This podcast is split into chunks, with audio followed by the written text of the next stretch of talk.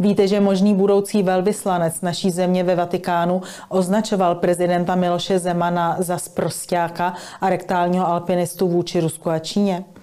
Víte, že o voličích hovoří jako o materiálu? A víte, že ho povzbudilo heslo k brněnské Wi-Fi, které znělo, cituji, komunistí jsou svině? Pojďme na to. Teď vám ukážeme, kdo z největší pravděpodobností zamíří jako velvyslanec České republiky do Vatikánu. Má to být bývalý lidovecký europoslanec Pavel Svoboda, alespoň to vyplývá z informací v tisku. Svoboda navíc potvrdil, že nehodlá příští rok kandidovat do Evropského parlamentu. Lidovec Svoboda byl náměstkem ministra zahraničních věcí, velvyslancem stálé mise České republiky při Radě Evropy a ministrem bez portfeje. Během prezidentské volební kampaně byl poradcem neúspěšné kandidátky Danuše Nerudové. V současné době je předsedou správní rady Institutu pro křesťansko-demokratickou politiku, což je politický think KDU ČSL. Na jeho chod posíláme z našich daní ročně kolem 5 milionů korun. Podívejme se, s jakými vizemi neúspěšně kandidoval Pavel Svoboda před čtyřmi lety do Evropského parlamentu. Do Evropského parlamentu kandiduji znovu proto, že pracuji na tématech, která potřebuji dotáhnout eh, do konce. Otázky střídání letního zimního času je potřeba dotáhnout do konce. A dvojí kvalita potravin také ještě není úplně dořešena. A teď to začíná být zajímavé. Pavel Svoboda vedl lidovce do evropských voleb, ale neuspěl. To se ve volbách stává. Přeskákali ho europoslanci Zdechovský a Šojdrova. A víte, proč Svoboda neuspěl? Protože prý lidé nepochopili, že je třeba kroužkovat i lídra. Alespoň to uvedl ve své knize Deník europoslance. O svém vztahu k voličům se pak Svoboda rozepsal podrobněji, takže cituji. Když vidím, jak podstatná část obyvatel volila, tak se těším na nástup umělé inteligence.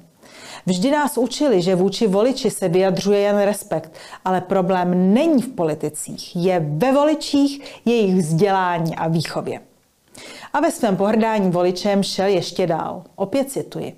A s tímhle materiálem se má budovat demokracie. Myslím, že to byl Churchill, kdo řekl, že o demokracii ztratí člověk iluze po prvních deseti minutách setkání s voliči. Ale zpět k případnému vyslání lidovce Pavla Svobody jako velvyslance naší země do Vatikánu. Jestli pak víte, jaké jsou dlouhodobé priority velvyslanectví České republiky při svatém stolci. Kromě posilování bilaterálních vztahů je to také vzájemný dialog v univerzálních tématech a podpora propagace a rozvoje společně sdílených historických tradic a společných civilizačních hodnot. Pokud naše vláda Pavla Svobodu skutečně do Vatikánu ve spolupráci s prezidentem Petrem Pavlem vyšle, měl by si velvyslanecký pretendent začít uvědomovat, že na jeho plat a funkční požitky se budou skládat právě ti, kterými tolik pohrdá. Ovšem pohrdání voličem ze strany možného velvyslance není jediný rys, který Pavel Svoboda ve své knize odhalil. Velmi se mu líbí despotické řízení jednání a fejkové stranické sjezdy, na kterých jsou kandidáti dohodnuti dopředu. Tomu říká řízená demokracie. A pokud někdo například na sjezdu lidovců dokáže delegátům šikovně podsunout návrhy, o kterých možná ani netuší, že o nich hlasují, tak to je podle svobody v pozitivním slova smyslu vynikající manipulátor. Možná by si měl pretendent na velvyslance uvědomit, že ve Vatikánu nesedí kardinál Richelieu, ale papež František. Zajímavé také bude, nakolik s vysláním svobody do Vatikánu bude srozuměn pirátský ministr zahraničí Lipavský. O pirátech jako takových totiž svoboda nejlepší mínění nemá. Seznámil se s nimi na Islandu a tehdy prohlásil – Piráti jsou čtvrtou nejsilnější stranou. Po setkání z několika z nich se mi zdá, že bychom se měli vrátit ke staré dobré tradici minulých staletí, jak nakládat s lapenými piráty. Jsou arrogantní, neslušní, radikální a bezohlední. Připomínám, že piráti byli odsuzováni přímo na lodích a věšeni na ráhno tak nevíme, s jakou výbavou v oblasti humanity se lidovec Svoboda do Vatikánu, který je zásadně proti trestu smrti, vydá. Připomínáme, že papež František už před lety schválil dokument, podle kterého je trest smrti nepřípustný za jakýchkoliv okolností. Ovšem ani manipulace s demokratickými procesy, ani volání po trestu smrti, doufejme, že snad jen pro ony fiktivní historické piráty, není nic proti tomu, jak vidí bývalý europoslanec a velvyslanecký pretendent Lidovec Svoboda společné civilizační hodnoty, které by měl podle ministerstva zahraničí při svatém stolci rozvíjet. Zahrneme-li mezi civilizační hodnoty slušnost, respekt a úctu hlasu lidu, tak tam má značné mezery. To už jsme vám řekli. A pokud jde o přímou volbu prezidenta, tak tam si lidovec svoboda nebere servítky. Jestli pak víte, jak psal ve své knize o Miloši Zemanovi, cituji. Sprosták rektální alpinista vůči Rusku i Číně. A dál se v knize baví nad údajnými slovy výše postaveného duchovního, že je třeba se za prezidenta modlit a že doporučuje zejména modlitbu odpočinutí věčné. To je totiž modlitba za zemřelé. Tak co? Myslíte, že přát někomu smrt je ona společná civilizační hodnota, kterou má český velvyslanec sdílet se svatým stolcem? Doufejme, že nikoliv.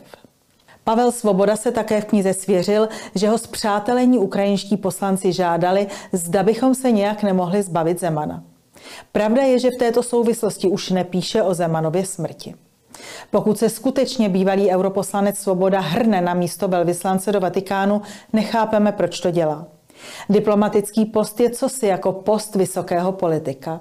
A jestli pak víte, co o postu vysokého politika pan europoslanec psal, Ukážeme vám slova plná diplomatické slušnosti, uhlazenosti, tolerance a křesťanského porozumění. Poslechněte si citaci z jeho knihy. Život vrcholného politika je evidentně složitý, protože má jetlag jako prase, musí diskutovat s docentem Petrem Robejškem, který je demagog, zatímco tiskový mluvčí prezidenta Jiří Ovčáček je symbol blbosti, arogance a prolhanosti. A když pan europoslanec v EP hlasoval proti alkoholismu, jeho synovec a kmotřenec blil jako alík. A nakonec se není čemu divit, že v očích pana Svobody před volbami v Brně jediné povzbuzující bylo, když jsem se zeptal heslo k místnímu Wi-Fi, znělo komunistí jsou svině. Tak co myslíte? Vyšle Fialova pěti koalice a prezident Petr Pavel za Českou republiku do Vatikánu arrogantního zprostáka, který pohrdá občany a nadává na hlavu státu? Obávám se, že to nebude překážkou.